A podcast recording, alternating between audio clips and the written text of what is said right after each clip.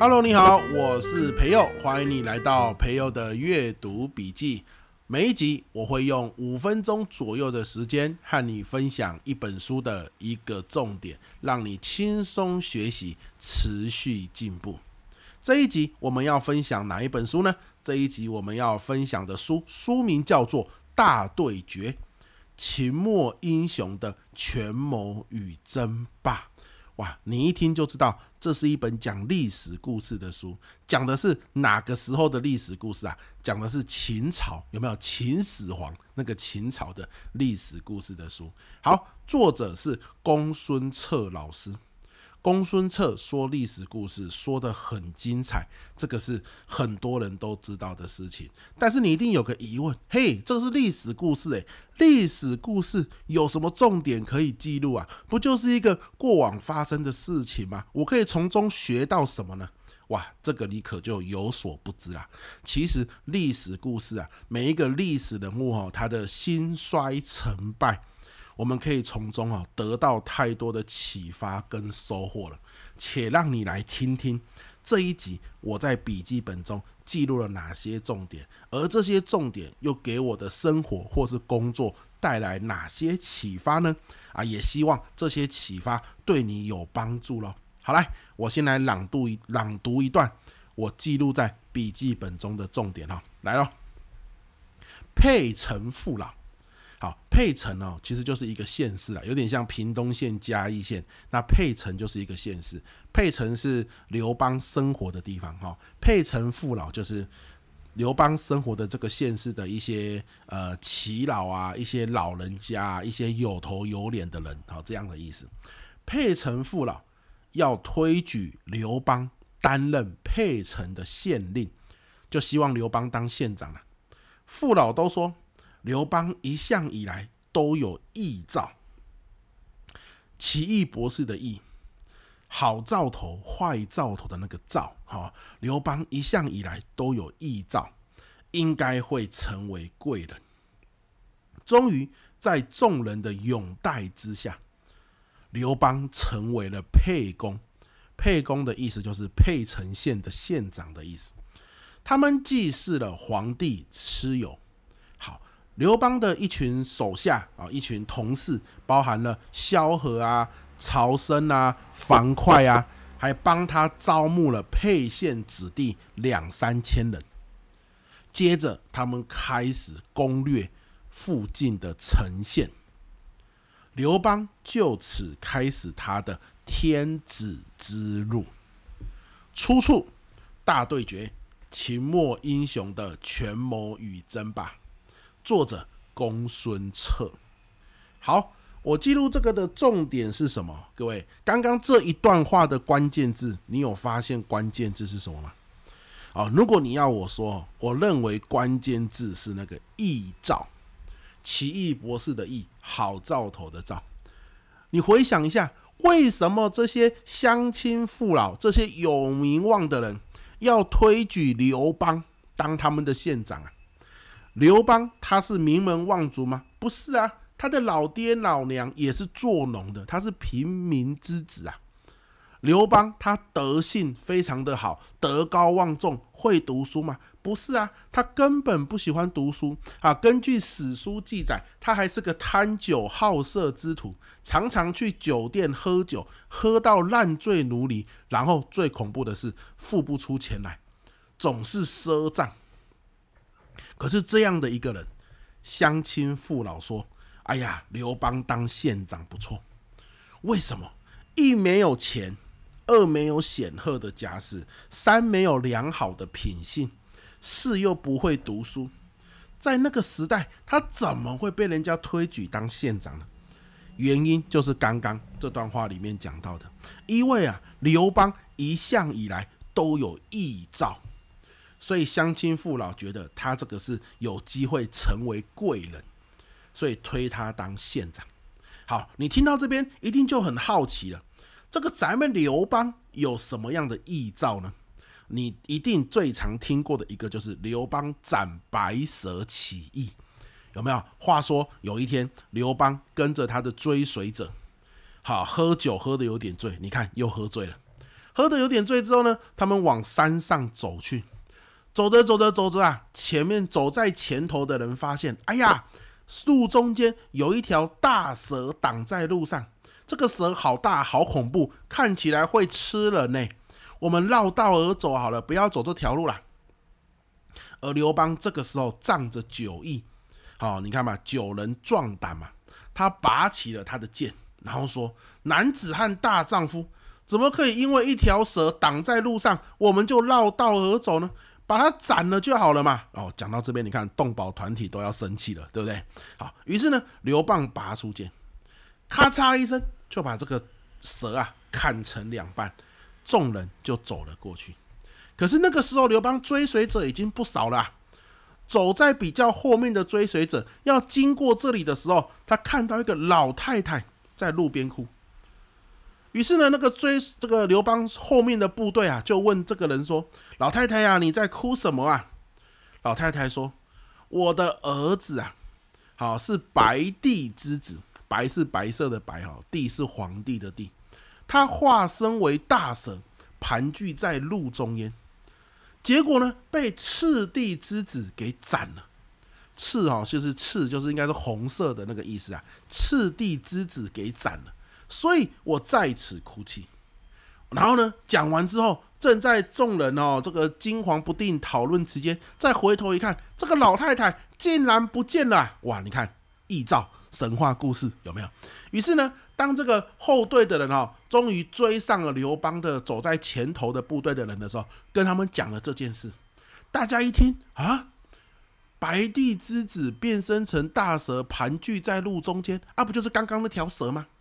那赤帝之子拿剑把他砍了，所以老太太很难过，在哭。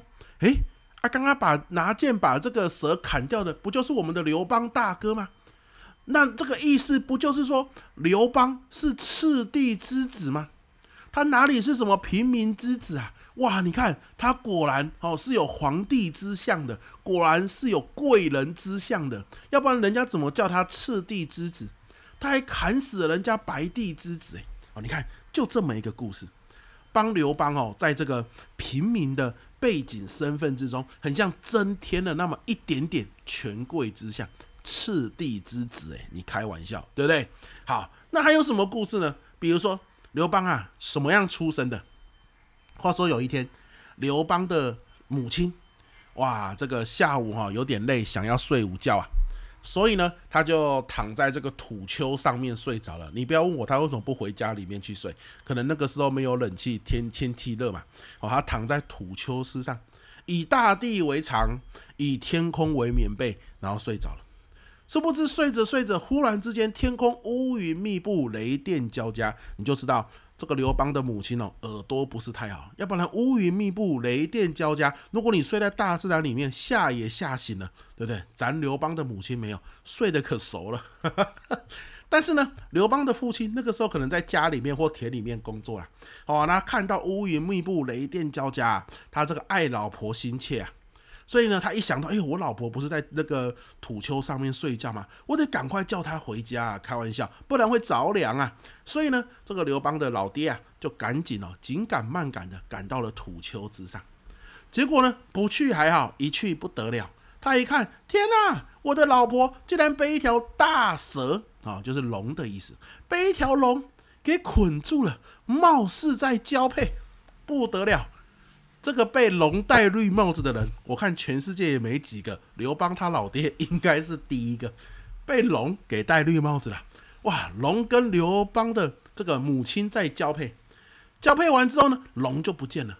那这个母亲啊，悠悠醒转，哎，还在睡呢，开玩笑。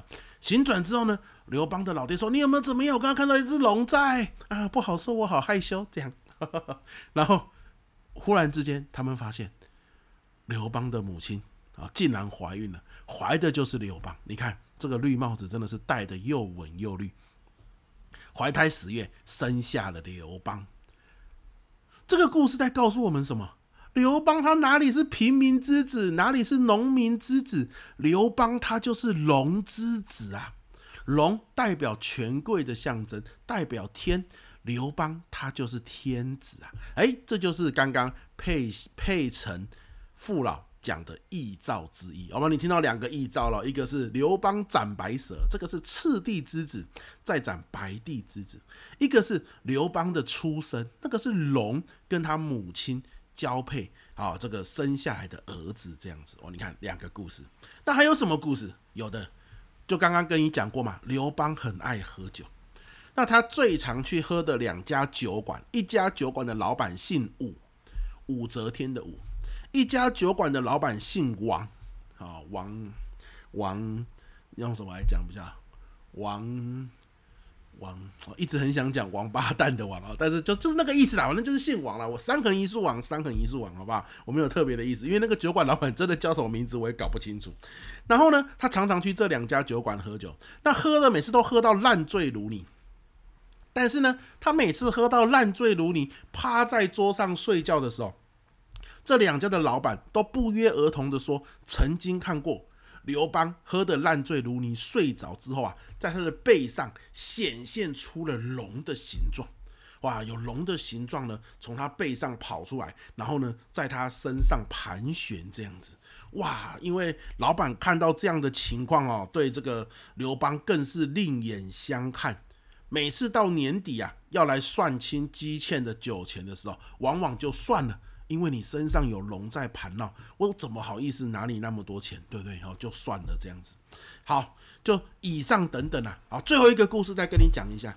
比如说刘邦哦，后来哦，在他还没有正式哦开始起兵之前啊，他因为得罪了那个时候的朝廷，就是秦朝嘛，所以他躲在附近的山里面。别人哦要找他都找不到，嗯，如果轻易能找到那还得了，不就马上被朝廷的人抓走了，对不对？别人要找他哦都还找不到，可他老婆，他老婆叫吕雉啊，就是后来鼎鼎大名的吕后，却每次都找得到。刘邦就问他啊，你怎么那么厉害呀？每次都找得到哦。好，这个吕雉说，因为你停留的地点啊，上方经常有云气，有那个祥云呐，祥瑞啊。所以我每次都找得到哇！这个沛县的年轻人听到这样子的一个传闻，就有更多人愿意追随刘邦了哇！你看这不得了哎哦，对不对？所以你看四个故事：斩白蛇的故事、母亲的故事，好，这个喝醉酒有龙跑出来的故事，以及最后不管刘邦在哪里，你看天上的云有祥云，那就是刘邦在的地方。这都在暗示什么？咱们刘邦是有贵人之相，你从这些故事你就听得出来，十有八九啦，是刘邦哦刻意请人来编造或是来传播这些故事的。可是为什么要传播这些故事？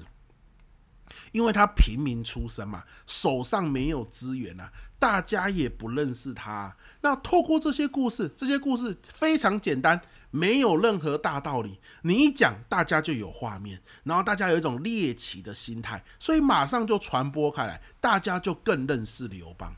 这些故事还有一个什么道理？诶，他真的是贵人之子，他不像我们一样都是平常百姓诶。如果今天哦，让他来带领我们，应该是名正言顺，他可以很快速的收拢人心呐啊，啊，这些故事的特色，对不对？好，所以你看。这些沛县父老选他当县长，就是因为听了这些异兆。我说穿了，这异兆，如果我们换个名词来说，叫做什么？其实货真价实的，就是故事嘛。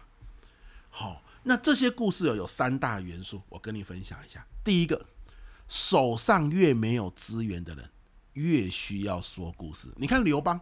他手上没有资源，可是哦，刘邦成为皇帝之后，他的儿子、他的子子孙孙后来接任当皇帝，很像就没有故事了，对不对？为什么啊？他就皇帝了啊，资源很多啦，不用再透过说故事来行销自己，来让大家认同自己，你就是皇帝了嘛。哦，所以当你手上有很多资源，或许你真的就不用说故事。可是当你哦，比如说我们现在很多人要创业。或者是说我想要行销一个产品，但是诶，我没有管道，我没有方法。哦，常常有人跟我说，老师，我想要行销我的产品，可是我我我没有人脉，没有背景，我就只问他一句话：那你有没有故事？有故事，有机会。刘邦就是这样。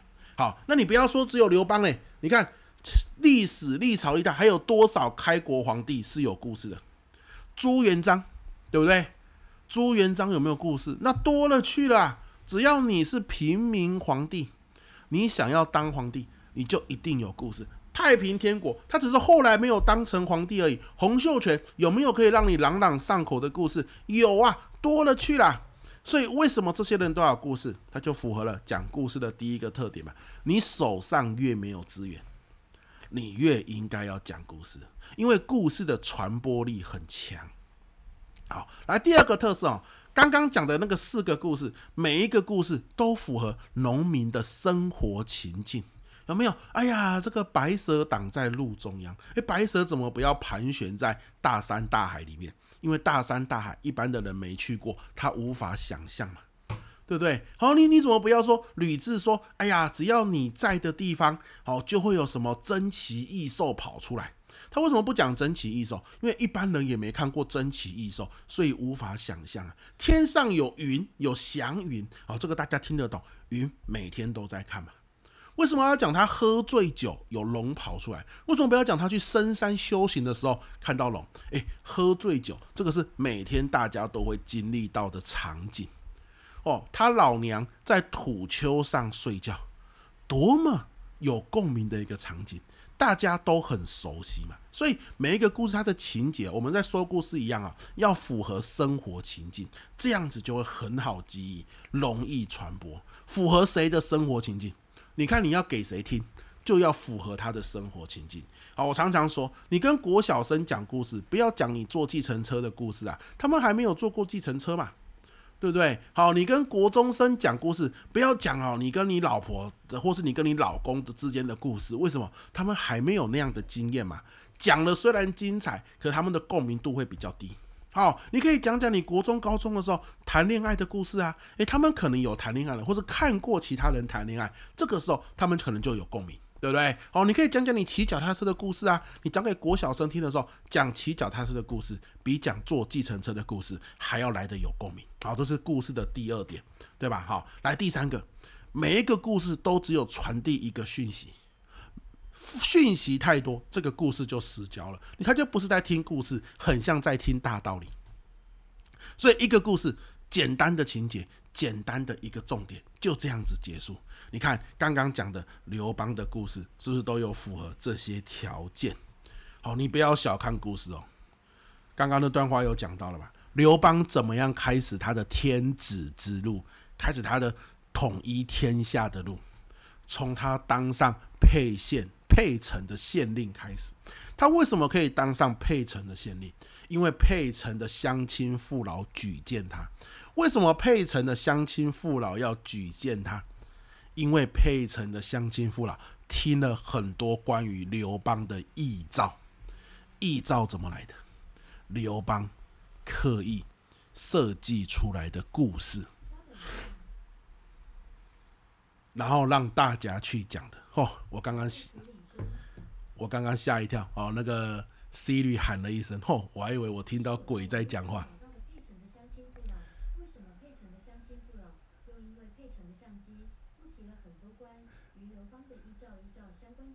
好，不要理他。好啦，那我想我们今天 这一集哦，就在最后，这个也是说故事的特色吧，会给你有惊喜哦。我当时是吓到我的胆汁都差点喷出来哈。你也知道我怕鬼嘛，对吧？好啦，那今天这一集就到这边，希望你会有收获。我们下一集见啊！对，最后我讲一下，为什么我们今天要跟你分享啊？就是故事很重要，用故事来行销更重要，好不好？所以呃，台北。台中、高雄，我在十月还有十二月的时候，有今年最后一期的故事行销工作坊相关资讯哦，我都放在呃我们的资讯栏里面。好，如果呢 你听了刘邦的故事，你觉得嗯讲故事真的很厉害，你看历朝历代的平民开国皇帝都知道善用故事。那如果你有个产品要推销，或是你要推销你自己。然后呢，你跟他们一开始一样，也都属于没有资源的。你只要有故事，我带着你设计，把它变成一个很有行销力度的故事，好不好？好，我们这一集就要到这边了哈，希望你有收获。好，我要来去收金了。好，刚刚真是被吓得不轻呐。OK。今天到这边，希望你有收获。我们下一集见，我是培佑，拜拜。